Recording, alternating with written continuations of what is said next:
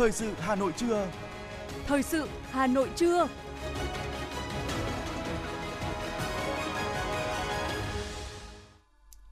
Thanh Hiền và Lê Thông xin được đồng hành cùng quý thính giả trong 30 phút của chương trình Thời sự trưa nay, thứ ba ngày 6 tháng 9 năm 2022. Có những nội dung chính sẽ được đề cập đến trong chương trình. Thủ tướng Chính phủ Phạm Minh Chính chủ trì phiên họp chính phủ thường kỳ tháng 8. Quy định mới nhất của Hà Nội về điều kiện xã đạt chuẩn nông thôn mới. Số ca mắc sốt xuất huyết ở Hà Nội tiếp tục tăng nhanh, gấp 3 lần cùng kỳ năm 2021. Phần tin thế giới có những tin chính. Hôm nay tân Thủ tướng Anh tuyên thệ nhậm chức. Số người thiệt mạng trong vụ động đất tại Tứ Xuyên Trung Quốc đã tăng lên 46 người. Và sau đây là nội dung chi tiết. Thưa quý vị các bạn, sáng nay dưới sự chủ trì của Thủ tướng Chính phủ Phạm Minh Chính, Chính phủ họp phiên thường kỳ tháng 8 năm 2022. Dự phiên họp có các Phó Thủ tướng Phạm Bình Minh, Lê Văn Thành, các Bộ trưởng, Thủ trưởng các cơ quan ngang bộ, cơ quan thuộc Chính phủ, Phó Chủ tịch nước Võ Thị Ánh Xuân tham dự phiên họp. Phát biểu khai mạc phiên họp, Thủ tướng Chính phủ Phạm Minh Chính cho biết tháng 8 và 8 tháng năm 2022, tình hình thế giới có nhiều diễn biến phức tạp, cạnh tranh chiến lược, biến đổi khí hậu ngày càng gai gắt, giá dầu biến động mạnh, giá nguyên vật liệu đầu vào tăng, thị trường bị thu hẹp. Trong khi đó, ở trong nước, các nhiệm vụ phát triển kinh tế xã hội cũng nặng nề hơn. Ngoài các nhiệm vụ thường xuyên, phải xử lý các công việc tồn động, các dự án thua lỗ, yếu kém kéo dài, xử lý nhiều vấn đề đột xuất nảy sinh trong khi yêu cầu của nhân dân ngày càng cao. Mặc dù có khó khăn, song tình hình kinh tế xã hội vẫn đạt được các kết quả cơ bản khá toàn diện – Bên cạnh những kết quả cơ bản, vẫn còn những hạn chế yếu kém cần khắc phục như đầu tư công vẫn chậm, mua sắm thuốc, trang thiết bị, vật tư y tế có vướng mắc, công tác quy hoạch chưa đạt mục tiêu, một bộ phận nhân dân vẫn còn khó khăn, những vấn đề liên quan trật tự an toàn xã hội, an ninh phi truyền thống vẫn tiềm ẩn.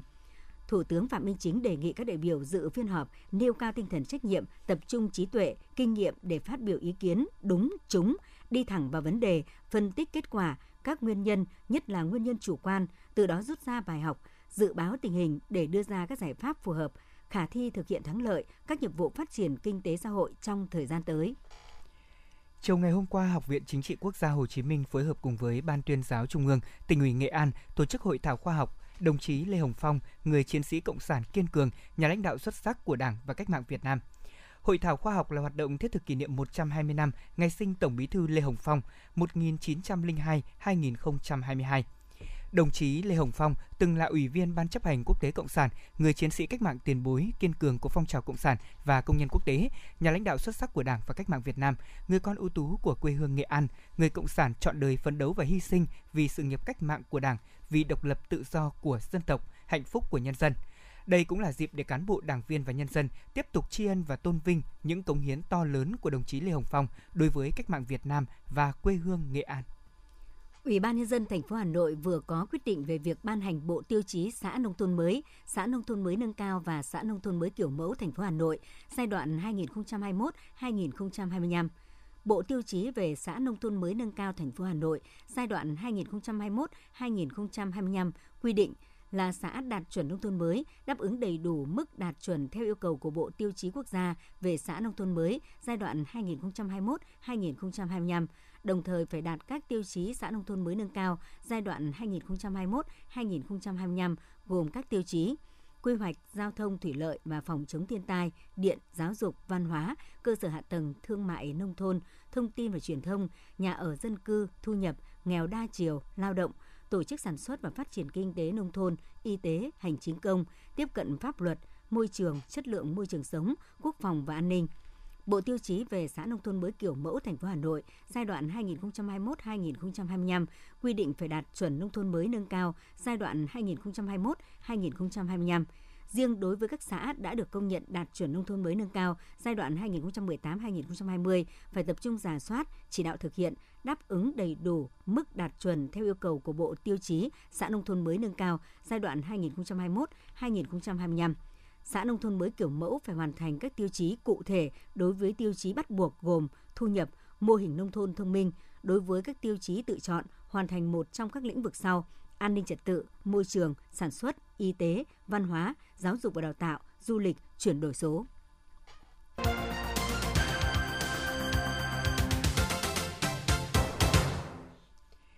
Thưa quý vị và các bạn, sáng ngày hôm qua, tại trụ sở Tổ chức và Hợp tác Phát triển Quốc tế Kinh tế OECD ở thủ đô Paris đã diễn ra phiên họp trao đổi xây dựng dự thảo báo cáo kinh tế Việt Nam do OECD và Ngân hàng Phát triển châu Á ADB phối hợp thực hiện. Dự thảo báo cáo được xây dựng trong khuôn khổ biên bản ghi nhớ hợp tác giữa chính phủ Việt Nam và OECD giai đoạn 2022-2026 được ký vào tháng 11 năm 2021 trước sự chứng kiến của Thủ tướng Chính phủ Phạm Minh Chính và Tổng thư ký của OECD. Tháng 5 năm 2022, Phó Thủ tướng Thường trực Chính phủ Phạm Bình Minh giao Bộ Kế hoạch và Đầu tư, Bộ Ngoại giao cùng các cơ quan có liên quan triển khai phối hợp trao đổi cùng với OECD và ADB để xây dựng và hoàn thiện báo cáo này. Trong quá trình phối hợp giữa các bên cho tới nay, dự thảo thứ hai của báo cáo lần này được hoàn thiện và chính thức trao đổi tại phiên họp với đại diện các quốc gia thành viên của OECD. Sau khi bán dòng trong tháng 7, sang tháng 8 năm nay, khối nhà đầu tư nước ngoài lại mua dòng trên thị trường chứng khoán Việt Nam. Cụ thể, tổng giá trị giao dịch trong tháng 8 của khối này đạt 45.460 tỷ đồng, tương ứng tỷ lệ 5,3%, trong đó mua vào 23.269 tỷ đồng và bán ra 22.290 tỷ đồng. Như vậy, giá trị mua dòng đạt 980 tỷ đồng trong tháng 8, Tính chung từ đầu năm đến hết tháng 8, giá trị mua dòng của khối này là khoảng 3.972 tỷ đồng. Nguyên nhân dòng tiền của nhà đầu tư nước ngoài trở lại thị trường được cho là do bối cảnh lạm phát ở Mỹ có dấu hiệu hạ nhiệt và thị trường kỳ vọng đà tăng lãi suất của Cục Dự trữ Liên bang Mỹ có thể chậm lại vào cuối năm nay. Bộ Tài chính vừa ban hành thông tư sửa đổi bổ sung một số điều của thông tư số 238 quy định về giá dịch vụ kiểm định an toàn kỹ thuật và bảo vệ môi trường đối với xe cơ giới, thiết bị và xe máy chuyên dùng đang lưu hành, đánh giá hiệu chuẩn thiết bị kiểm tra xe cơ giới. Theo đó thì thông tư mới này có hiệu lực từ ngày 8 tháng 10, quy định biểu giá dịch vụ đăng kiểm xe ô tô các loại được điều chỉnh tăng 10.000 đồng một xe so với hiện nay. Cụ thể thì xe ô tô tải có khối lượng hàng chuyên chở cho phép tham gia giao thông trên 20 tấn, xe ô tô đầu kéo có khối lượng kéo theo cho phép tham gia giao thông trên 20 tấn và các loại xe ô tô chuyên dùng mức giá tăng từ 560.000 đồng một xe lên thành 570.000 đồng một xe. Máy kéo, xe chở hàng 4 bánh có gắn động cơ, xe chở người 4 bánh có gắn động cơ và các loại phương tiện vận chuyển tương tự rơ móc, semi rơ móc tăng từ 180.000 đồng một xe lên 190.000 đồng một xe xe ô tô chở người trên 40 ghế kể cả lái xe và xe buýt sẽ tăng từ 350.000 đồng một xe lên 360.000 đồng một xe. Với xe ô tô chở người từ 10 ghế đến 24 ghế, kể cả lái xe, thì mức giá sẽ là 290.000 đồng một xe, thay cho mức là 280.000 đồng một xe như hiện nay. Còn với xe ô tô chở người dưới 10 chỗ ngồi, xe ô tô cứu thương, mức giá là 250.000 đồng một xe, thay cho mức 240.000 đồng một xe như hiện nay.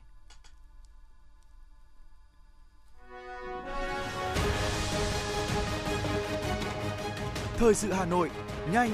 chính xác, tương tác cao. Thời sự Hà Nội, nhanh, chính xác, tương tác cao.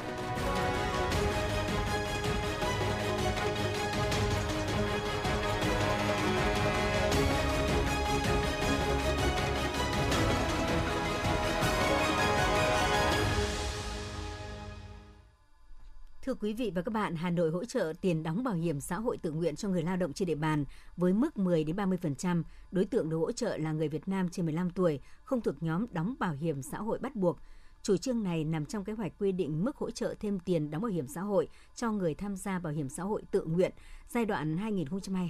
2022-2025 do Ủy ban nhân dân thành phố Hà Nội ban hành. Theo đó, người tham gia bảo hiểm xã hội tự nguyện trên địa bàn thành phố được hỗ trợ tiền đóng theo tỷ lệ phần trăm trên mức đóng bảo hiểm xã hội tự nguyện hàng tháng theo mức chuẩn hộ nghèo của khu vực nông thôn theo từng thời kỳ do Thủ tướng Chính phủ quy định.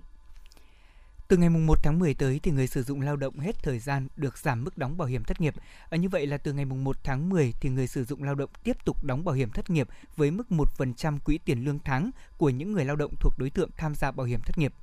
Trước đó, vào ngày 24 tháng 9 năm 2021, Chính phủ ban hành nghị quyết số 116 về chính sách hỗ trợ người lao động và người sử dụng lao động bị ảnh hưởng bởi đại dịch COVID-19 từ Quỹ Bảo hiểm Thất nghiệp. Với người sử dụng lao động từ ngày 1 tháng 1 năm 2021 đến hết ngày 30 tháng 9 năm 2022 được giảm mức đóng từ 1% xuống còn 0% quỹ tiền lương tháng của những người lao động thuộc đối tượng tham gia chính sách này. Triển khai nghị quyết số 116, Bảo hiểm xã hội Việt Nam đã giảm mức đóng vào quỹ bảo hiểm thất nghiệp cho hơn 346.800 đơn vị doanh nghiệp, tương ứng với gần 12 triệu lao động với số tiền được điều chỉnh giảm là khoảng hơn 9.100 tỷ đồng. Theo Trung tâm Kiểm soát Bệnh tật Hà Nội trong tuần qua, Hà Nội đã ghi nhận 308 trường hợp mắc sốt xuất huyết và 22 ổ dịch mới, không có trường hợp nào tử vong. Cộng dồn năm 2022, Hà Nội đã ghi nhận 1.342 ca mắc sốt xuất huyết, không có trường hợp tử vong. Số mắc tăng gấp 3 lần so với số mắc cùng kỳ năm 2021. Các ca mắc sốt xuất huyết chủ yếu tập trung tại một số quận, huyện như Đống Đa, Thường Tín, Thanh Trì, Thanh Oai, Phú Xuyên, Hoàng Mai, Ba Đình. Theo đại diện Sở Y tế Hà Nội, trong thời gian tới, Hà Nội tiếp tục duy trì đội đáp ứng nhanh và thường trực phòng chống dịch, đảm bảo sẵn sàng đáp ứng kịp thời các tình huống dịch bệnh xảy ra trên địa bàn thành phố, đồng thời tiếp tục lấy mẫu xét nghiệm giám sát huyết thanh và virus dengue. Cơ quan xúc tiến du lịch Nhật Bản tại Việt Nam vừa xác nhận, kể từ ngày mai, khách Việt nhập cảnh chỉ cần tiêm đủ 3 mũi vaccine phòng COVID-19 khi đến Nhật Bản sẽ không phải cách ly hay làm xét nghiệm và không bắt buộc đi theo tour. Tuy nhiên, nếu đi một mình hoặc không đi theo tour thì du khách vẫn phải đặt mọi dịch vụ như là vé máy bay, khách sạn qua một công ty du lịch, không được tự ý liên hệ đặt phòng hay thông qua các trang trực tuyến. Quy định này cũng gỡ bỏ bớt những yêu cầu về phòng chống dịch bệnh khắt khe, tạo một cảm giác thoải mái hơn khi đi du lịch trở lại, thế nhưng vẫn giúp cho chính phủ kiểm soát được hành trình của du khách. Cũng từ ngày mai thì khách Việt nhập cảnh không cần cách ly hay là làm xét nghiệm nếu họ đã tiêm đủ 3 mũi vaccine phòng COVID-19. Nếu tiêm chưa đủ thì du khách cần phải làm xét nghiệm trước khi bay và sau khi nhập cảnh. Nếu khách dương tính sẽ được đi điều trị, còn nếu âm tính sẽ cần cách ly 3 ngày và bắt buộc làm xét nghiệm sau ngày thứ ba tại nơi mình cư trú và thông báo với chính quyền. Cục Hàng không Việt Nam cho hay đơn vị này đã nhận được văn bản của Đại sứ quán Hàn Quốc liên quan đến vấn đề dừng xuất trình giấy chứng nhận kết quả âm tính và xét nghiệm COVID-19 như PCR, RAT trước khi nhập cảnh quốc gia này. Theo đó, Cục Hàng không Việt Nam yêu cầu các cơ quan đơn vị khẩn trương thông báo cho các hãng hàng không có khai thác đường bay giữa Việt Nam và Hàn Quốc quy định mới của cơ quan quản lý bệnh tật Hàn Quốc về việc dừng xuất trình giấy chứng nhận âm tính với COVID-19 đối với tất cả người nhập cảnh – Tuy nhiên, sau khi nhập cảnh Hàn Quốc, người nhập cảnh phải xét nghiệm COVID-19 trong ngày đầu nhập cảnh và cập nhật thông tin kết quả trên hệ thống QCode hoặc thông báo cho trung tâm y tế tại địa bàn. Cục Hàng không Việt Nam yêu cầu các cảng vụ hàng không triển khai các nội dung trên tất cả các hãng hàng không trong nước ngoài có khai thác đường bay giữa Việt Nam và Hàn Quốc. Thưa quý vị và các bạn, Hội hỗ trợ gia đình liệt sĩ Việt Nam vừa có thông báo về việc có người mạo danh hội viên in danh thiếp ghi chức vụ là Phó Tránh Văn phòng của Hội hỗ trợ gia đình liệt sĩ Việt Nam với tên là Nguyễn Văn Giang. Trung tướng Hoàng Khánh Hưng, Chủ tịch Hội hỗ trợ gia đình liệt sĩ Việt Nam khẳng định, Hội hỗ trợ gia đình liệt sĩ Việt Nam không có cá nhân nào mang tên như vậy đảm nhiệm vai trò Phó Tránh Văn phòng. Ai biết cá nhân giả mạo này có hành vi lừa đảo, đề nghị báo ngay cho Hội hỗ trợ gia đình liệt sĩ tại địa chỉ số 36 Hoàng Diệu, Ba Đình, Hà Nội. Hiện tại thì các tổ chức hội đang thực hiện công tác tổng hợp số lượng gia đình liệt sĩ có hoàn cảnh khó khăn về nhà ở, hoàn cảnh khó khăn để cần được hỗ trợ. Từ nay cho đến cuối năm, Hội hỗ trợ gia đình liệt sĩ Việt Nam tiếp tục đẩy mạnh công tác vận động tài trợ, tạo nguồn kinh phí để tri ân các gia đình liệt sĩ, bà mẹ Việt Nam anh hùng có hoàn cảnh khó khăn, khai quật hơn 200 hải cốt liệt sĩ để giám định ADN.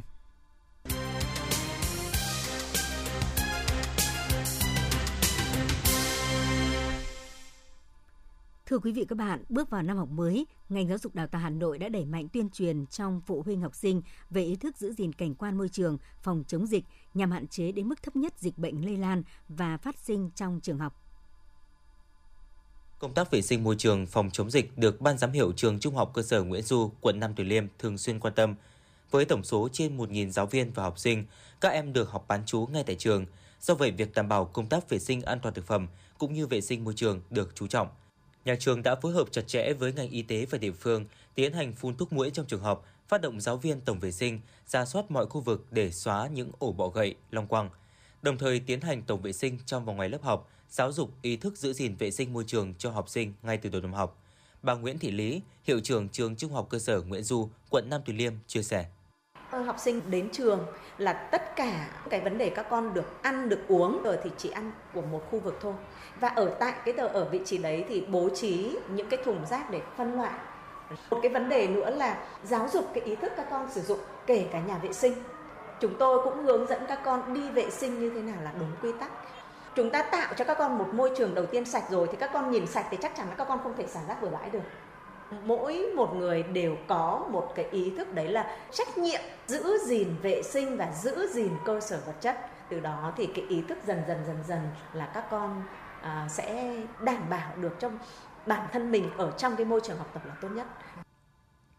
Để đảm bảo công tác vệ sinh môi trường năm học mới, ngay trong dịp hè, ngành giáo dục và đào tạo quận Nam Từ Liêm đã chỉ đạo các nhà trường tuyên truyền cho giáo viên, học sinh về các biện pháp phòng chống dịch bệnh. Đồng thời đề xuất với chính quyền địa phương, cụm dân cư, tổ dân phố phối hợp đảm bảo vệ sinh môi trường xung quanh trường học. Bà Lê Thị Thanh Tâm, Phó trưởng phòng giáo dục đào tạo quận Nam Từ Liêm cho biết thêm. Phòng giáo dục thì cũng đã ban hành rất là nhiều các cái văn bản và chỉ đạo các nhà trường thực hiện ngay một số các cái giải pháp và yêu cầu các nhà trường triển khai các cái nội dung như là thường xuyên tổ chức tổng vệ sinh trường, lớp thu gom rác phế liệu, rồi chú ý cái việc mà thau rửa dụng cụ chứa nước, xử lý các cái điểm ứ động nước rồi giao cho cán bộ y tế của trường học thường xuyên kiểm tra vệ sinh môi trường và tuyệt đối là không để phát sinh các cái ổ chứa bọ gậy ở trong trường học. Tại huyện Đan Phượng, để đảm bảo công tác vệ sinh môi trường phòng chống dịch trong năm học mới, ngành đã chỉ đạo các nhà trường phối hợp chặt chẽ với ngành y tế và địa phương tiến hành phun thuốc, tổng vệ sinh môi trường trong trường học, phát động giáo viên và học sinh tổng vệ sinh, ra soát mọi khu vực để xóa những ổ bọ gậy và long quăng. Đồng thời tiến hành tổng vệ sinh trong và ngoài lớp học, dọn sạch, không để những điểm tập trung rác thải, làm sạch những nơi đọng nước, ẩm thấp trong khuôn viên của nhà trường theo đúng hướng dẫn của ngành y tế. Bà Bùi Thị Thu Hằng, trường phòng giáo dục và đào tạo huyện Đan Phượng cho biết. Để đảm bảo an toàn nhất cho trẻ bước vào năm học mới. Thế và đến thời điểm này thì về mặt cơ sở vật chất, các điều kiện thì Đan Phượng cũng đã sẵn sàng để bước vào năm học mới đặc biệt là cái việc mà xây dựng môi trường lấy trẻ làm trung tâm thì các trường làm rất tốt. Thế và vừa rồi năm ngoái ngành còn tổ chức thi chỉnh trang khung cảnh sư phạm các nhà trường. Và các nhà trường phải nói vào cuộc rất là mạnh trong cái việc đó. Tức là xây dựng cảnh quan sư phạm các nhà trường. Phải nói là các trường làm rất là tốt. Năm học mới đã bắt đầu, Sở Giáo dục và Đào tạo Hà Nội đã tích cực chỉ đạo các cơ sở giáo dục trên địa bàn thành phố duy trì vệ sinh phòng học, lớp học hàng ngày, tổng vệ sinh toàn trường hàng tuần, phối hợp với chính quyền địa phương giải tỏa hàng quán và đảm bảo trật tự an toàn giao thông xung quanh cổng trường. Thực hiện cung cấp đủ nước ăn uống, sinh hoạt, các điều kiện nhà vệ sinh trường học, công tác an toàn thực phẩm. Các cơ sở giáo dục có bếp ăn tập thể, căng tin trường học giả soát, bổ sung ngay cơ sở vật chất, trang thiết bị hồ sơ pháp lý, đảm bảo đủ điều kiện an toàn thực phẩm và tiến hành vệ sinh, bếp ăn, nhà ăn, căng tin trước khi tổ chức phục vụ học sinh, giáo viên, không để xảy ra sự cố an toàn thực phẩm trong nhà trường – đồng thời tăng cường công tác tuyên truyền cho cán bộ, học sinh nhà trường về các biện pháp nâng cao ý thức vệ sinh môi trường, phòng chống dịch bệnh cho bản thân, gia đình và cho cộng đồng, nhằm hạn chế tình hình dịch bệnh lây lan trong học đường và trong cộng đồng.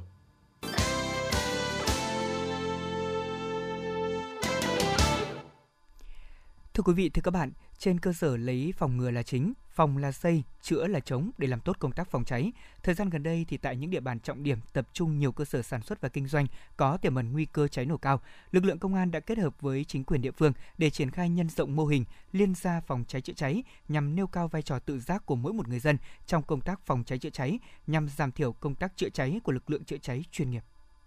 tại tổ dân phố số 7, phường Cát Linh, quận Hà Đông, với mật độ dân cư đông, các đường ngang ngõ hẹp lại tập trung nhiều các cửa hàng sản xuất kinh doanh. Cùng với việc những vụ cháy nổ gây thiệt hại nghiêm trọng về người và tài sản đã khiến người dân nêu cao tinh thần cảnh giác, thấy được vai trò của công tác phòng cháy chữa cháy để tự ý thức bảo vệ tài sản tính mạng gia đình mình – tự trang bị thiết bị phòng cháy chữa cháy tại mỗi hộ gia đình để phát huy vai trò tự quản tại mỗi cộng đồng dân cư. Khi triển khai mô hình liên gia tự quản trong công tác phòng cháy chữa cháy, các hộ dân tại tổ dân phố số 7 cũng đã nhiệt tình ưởng hứng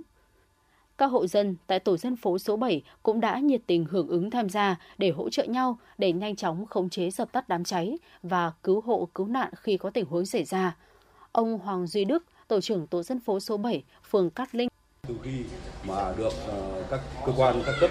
và nhất là phòng cháy chữa cháy quan tâm ờ, thành lập ra cái tổ ờ, liên gia về phòng cháy chữa cháy là tôi thấy là rất là an tâm và để các uh, khi bắt đầu triển khai thì uh, bà con và các các gia đình uh, đều rất là phấn khởi và rất là vui vui vẻ ủng hộ theo cái chương trình này. Để đầu tiên ví dụ như là các bác đã đến ờ, là, là có cái chương trình là liên gia là bảy gia đình liền nhau hoặc chín gia đình liền nhau để là nắp mỗi nhà một cái chuông. Ở trong nhà nắp ba cái chuông là thành ra như thế là hơn 40 nhà khoảng 44 bốn nhà như thế là tôi thấy là nó là vừa đủ phát huy vai trò toàn dân tham gia công tác phòng cháy chữa cháy trên cơ sở xây dựng lực lượng chữa cháy cơ sở, xây dựng mô hình liên gia phòng cháy chữa cháy tại mỗi cụm dân cư. Công an quận Đống Đa cũng bố trí điểm chữa cháy công cộng, trang bị các thiết bị phòng cháy cứu hộ cứu nạn cần thiết để nhân dân hỗ trợ, giúp đỡ lẫn nhau khi xảy ra hỏa hoạn trong khi chờ lực lượng chữa cháy Công an quận Đống Đa cũng bố trí điểm chữa cháy công cộng, trang bị các thiết bị phòng cháy, cứu hộ, cứu nạn cần thiết để nhân dân hỗ trợ, giúp đỡ lẫn nhau khi xảy ra hỏa hoạn trong khi chờ lực lượng chữa cháy chuyên nghiệp, phát huy vai trò toàn dân tham gia công tác phòng cháy chữa cháy trên cơ sở xây dựng lực lượng phòng cháy chữa cháy cơ sở, xây dựng mô hình liên gia phòng cháy chữa cháy. Tại mỗi cụm dân cư, Công an quận Đống Đa cũng bố trí thêm chữa cháy công cộng, trang bị các thiết bị phòng cháy cứu hộ cứu nạn để cần thiết để nhân dân hỗ trợ, giúp đỡ lẫn nhau khi xảy ra hỏa hoạn, trong khi chờ lực lượng chữa cháy chuyên nghiệp tới hiện trường. Từ việc triển khai các mô hình như thế mà từ đầu năm đến nay, trên địa bàn phường Cát Linh mới xảy ra một vụ hỏa hoạn và lực lượng cơ sở cùng sự hỗ trợ của nhân dân cũng đã kịp thời xử lý dập tắt đám cháy, không để cháy lớn, cháy lan xảy ra. Ông Nguyễn Ngọc Hưng, Phó Chủ tịch Ủy ban nhân dân phường Cát Linh Viện kiến chỉ đạo của ủy ban quận của công an quận thì ủy ban phường Cát Linh cũng đã xây dựng thí điểm cái mô hình tổ liên gia tại khu cư số 7 phường Cát Linh Thế với mô hình này thì ủy ban phường mong muốn và hướng các bác đến là thứ nhất là nâng cao được cái ý thức nhận thức người dân trong công tác phòng ngừa phòng cháy cháy. Từ đó thì sẽ xây dựng à, rộng ra cái mô hình đó là toàn dân tham gia bảo vệ công tác à, phòng cháy cháy. À, về tương lai trong thời gian tới thì sau khi thí điểm mô hình thì ủy ban phường sẽ tổng hợp tổng kết lại các cái nội dung cái vướng mắc khó khăn trong quá trình thực hiện các cái thuận lợi để làm sao mà nhân rộng mô hình này ra trên toàn phường là địa bàn trọng điểm với nhiều cơ sở tiềm ẩn nguy cơ cháy nổ cao, việc phát huy phong trào toàn dân tham gia phòng cháy chữa cháy theo phương châm bốn tại chỗ cũng như xây dựng lực lượng chữa cháy cơ sở đang được quận Đống Đa tập trung triển khai xây dựng. Và mô hình liên gia phòng cháy chữa cháy và điểm chữa cháy công cộng là một trong những mô hình cụ thể từ việc phát huy vai trò của nhân dân tham gia công tác phòng cháy chữa cháy. Thượng tá Nguyễn Minh Thành, Phó trưởng Công an quận Đống Đa cho biết. Đối với địa bàn quận Đống Đa chúng tôi là địa bàn đông dân cư, nhiều người dân sinh sống và luôn tiềm ẩn nguy cơ cháy nổ cao thì việc thành lập các tổ liên gia để chữa cháy ban đầu cũng như thực hiện tốt công tác phòng cháy chữa cháy là hết sức cần thiết. Sự ờ, phối hợp của người dân đồng lòng cùng tham gia công tác phòng cháy chữa cháy và cứu nạn cứu hộ nhằm nâng cao hiệu quả về công tác phòng cháy cháy làm giảm tối thiểu cháy nổ xảy ra trên địa bàn các phường cũng như địa bàn quận Đống Đa nói chung nguy cơ cháy nổ luôn luôn tiềm ẩn trong quá trình sản xuất kinh doanh, phát triển kinh tế xã hội. Từ khi được giao việc quản lý phòng cháy chữa cháy đối với các hộ gia đình nhà ở kết hợp kinh doanh theo Nghị định 136, thì các phường trên địa bàn quận Đống Đa cũng đã phát huy phong trào toàn dân tham gia phòng cháy chữa cháy, xây dựng các mô hình tự quản, nâng cao ý thức phòng cháy chữa cháy cho mỗi người dân sẽ góp phần quan trọng trong việc giảm thiểu nguy cơ cháy nổ gây thiệt hại về người và tài sản có thể xảy ra.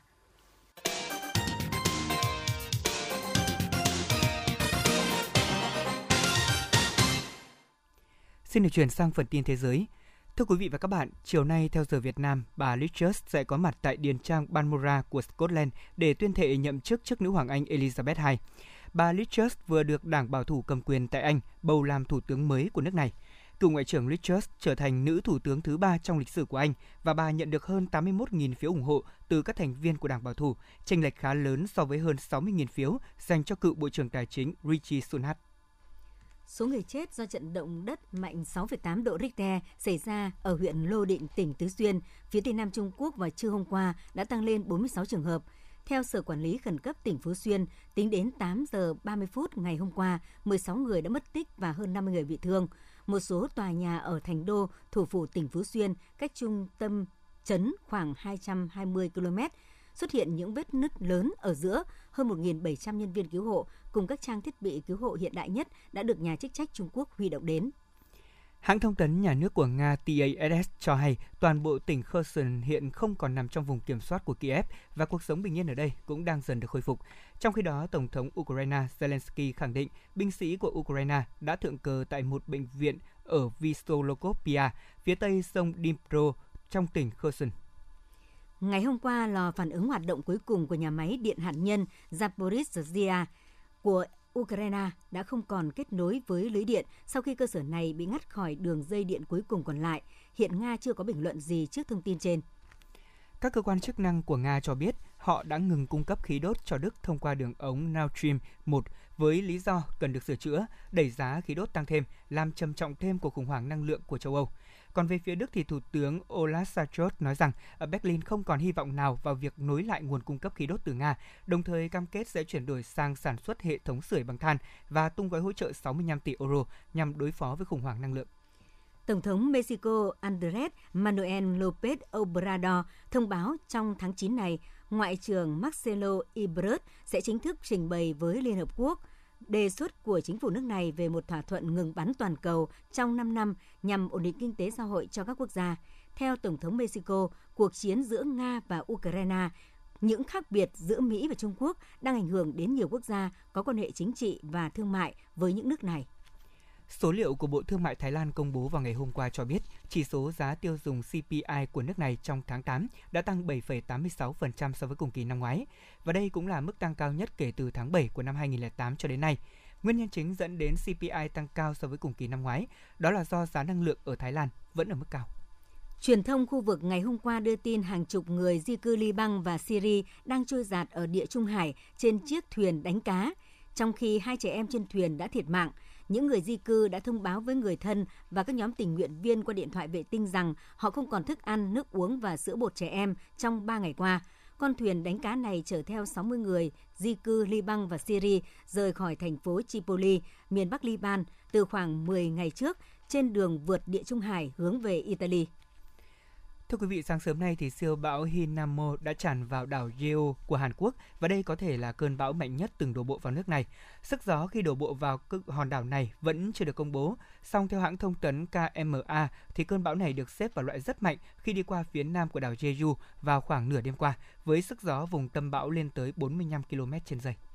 Sau gần một năm triển khai chủ trương của luật giáo dục về mục tiêu giảm kép bài tập về nhà và học thêm giờ đối với các môn học chính khóa, ngành giáo dục Trung Quốc đánh giá đã đạt được nhiều hiệu quả tích cực. Năm học mới này, Bộ Giáo dục Trung Quốc tiếp tục đẩy mạnh giảm kép nhằm giảm áp lực học hành cho học sinh từ tiểu học đến trung học cơ sở. Số học sinh hoàn thành bài tập về nhà tại lớp tăng từ 46% lên đến hơn 90% so với trước khi thực hiện chủ trương này tỷ lệ học sinh tự nguyện tham gia các môn học ngoại khóa tăng lên hơn 92% so với trước đó. Có đến 85% số phụ huynh hài lòng về các môn học ngoại khóa về thể dục thể thao, nhạc họa, kỹ năng sống.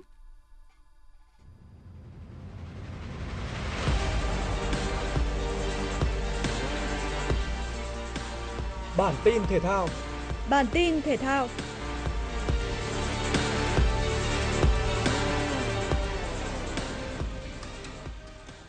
Đội tuyển U17 Việt Nam với 31 cầu thủ được triệu tập đã chính thức hội quân tại Hà Nội để chuẩn bị cho vòng loại U17 châu Á 2023. Bên cạnh những gương mặt đã khẳng định được khả năng trong đội hình thi đấu tại giải U16 Đông Nam Á 2022, huấn luyện viên Nguyễn Quốc Tuấn bổ sung thêm một số cầu thủ, trong đó đáng chú ý là thủ môn xuất sắc nhất vòng chung kết U15 quốc gia Nguyễn Bảo Ngọc, cầu thủ xuất sắc nhất vòng chung kết U15 quốc gia Dương Văn Tùng, Ngoài ra, một số gương mặt tân binh cũng rất hứa hẹn như Nguyễn Đăng Khoa, chân sút chơi nổi bật trong đội hình U15 Huế, góp công lớn giúp đội bóng trẻ Cố Đô trở thành ngựa ô ấn tượng tại giải U15 quốc gia năm nay. Hay như Nguyễn Lê Phát, tiền vệ đang khoác áo PVF được đánh giá là viên ngọc rất triển vọng của bóng đá Việt Nam.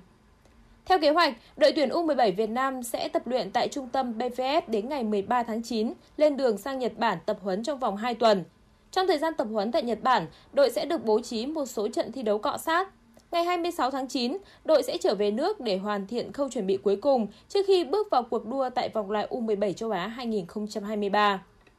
Trận đấu muộn vòng 4 giải vô địch quốc gia Tây Ban Nha chứng kiến màn cạnh tranh quyết liệt giữa Real Valladolid và Almeria khi các trọng tài phải rút ra tới 7 tấm thẻ vàng, trong đó riêng đội khách Almeria đã là 6 tấm. Các cầu thủ Real Valladolid chiếm ưu thế về số cú sút, số cơ hội và cả tỷ lệ kiểm soát bóng. Tuy nhiên cũng phải tới cuối trận, họ mới được tận hưởng niềm vui khi cầu thủ vào sân thay người là Son Weisman thoát xuống đệm bóng ghi bàn thắng duy nhất. Thắng 1-0, Real Valladolid giành 3 điểm đầu tiên ở mùa này và hiện vươn lên vị trí thứ 16, kém Almeria 3 bậc trên bảng xếp hạng La Liga. Trên đất Ý, Atalanta phải chơi trên sân khách, nhưng đối thủ của thầy trò huấn luyện viên Giants Piero Gasperini chỉ là câu lạc bộ mới lên hạng Monza. Sự chênh lệch về đẳng cấp khiến các cầu thủ Atalanta chiếm ưu thế gần như tuyệt đối và liên tiếp khiến thủ môn đối phương phải trổ tài cứu thua. Sau hiệp 1 không có bàn thắng nào được ghi, sang hiệp 2, các cầu thủ Atalanta tiếp tục gây sức ép và mở tỷ số phút 57 sau cú đệm bóng của Ramos Holland. Chỉ 8 phút sau, bàn thắng thứ hai đã đến với đội khách khi Brandon Sopi dứt điểm chạm chân Malong đi vào lưới. Thắng chung cuộc 2-0, Atalanta vươn lên ngôi đầu bảng với 13 điểm sau 5 trận, hơn đội xếp thứ hai là Napoli và AC Milan 2 điểm. Bước vào vòng 4 giải quần vợt Mỹ mở rộng, dù không có phong độ tốt trước thềm giải đấu nhưng Andrei Rublev lại cho thấy đẳng cấp ở những thời điểm quan trọng. Những cú đánh rất khó về chéo sân của tay vợt 25 tuổi đã khiến cho Cameron Norris gặp khó khăn. Tay vợt người Anh đánh hỏng tới 35 lần và thua trong 3 set với cùng tỷ số 4-6, qua đó phải nhìn đối thủ tiến vào tứ kết. Đây là lần thứ 3 Andrei Rublev vào tới vòng đấu dành cho 8 tay vợt mạnh nhất nội dung đơn nam của Mỹ mở rộng. Đối thủ tiếp theo của anh sẽ là Tiafoe. Tay vợt người Mỹ đã gây ra cơn địa chấn lớn khi hạ gục Nadal 6-4, 4-6, 6-4 và 6-3 ở vòng này. Dự báo thời tiết vùng châu thổ sông Hồng và khu vực Hà Nội chiều và tối nay, mùng 6 tháng 9 năm 2022. Vùng đồng bằng Bắc Bộ chiều nắng nóng, đêm không mưa, nhiệt độ từ 27 đến 35 độ. Vùng núi Ba Vì Sơn Tây chiều nắng nóng, đêm không mưa, nhiệt độ từ 27 đến 34 độ. Ngoại thành từ Phúc Thọ tới Hà Đông, chiều nắng nóng, đêm không mưa, nhiệt độ từ 29 đến 35 độ. Phía Nam từ Thanh Hoai Thường Tín đến Ứng Hòa, chiều nắng nóng, đêm không mưa, nhiệt độ từ 28 đến 35 độ. Mê Linh Đông Anh Sóc Sơn, chiều nắng nóng, đêm không mưa, nhiệt độ từ 27 đến 34 độ. Trung tâm thành phố Hà Nội, chiều nắng nóng, đêm không mưa, nhiệt độ từ 29 đến 35 độ. Quý vị và các bạn vừa nghe chương trình Thời sự trưa của Đài Phát thanh và Truyền hình Hà Nội, chỉ đạo nội dung Nguyễn Kim Khiêm, chỉ đạo sản xuất Nguyễn Tiến Dũng, tổ chức sản xuất Trà My, đạo diễn Kim Oanh, các phát thanh viên Thanh Hiền Lê Thông cùng kỹ thuật viên Kim Thoa thực hiện. Hẹn gặp lại quý vị và các bạn trong chương trình Thời sự 19 giờ tối nay.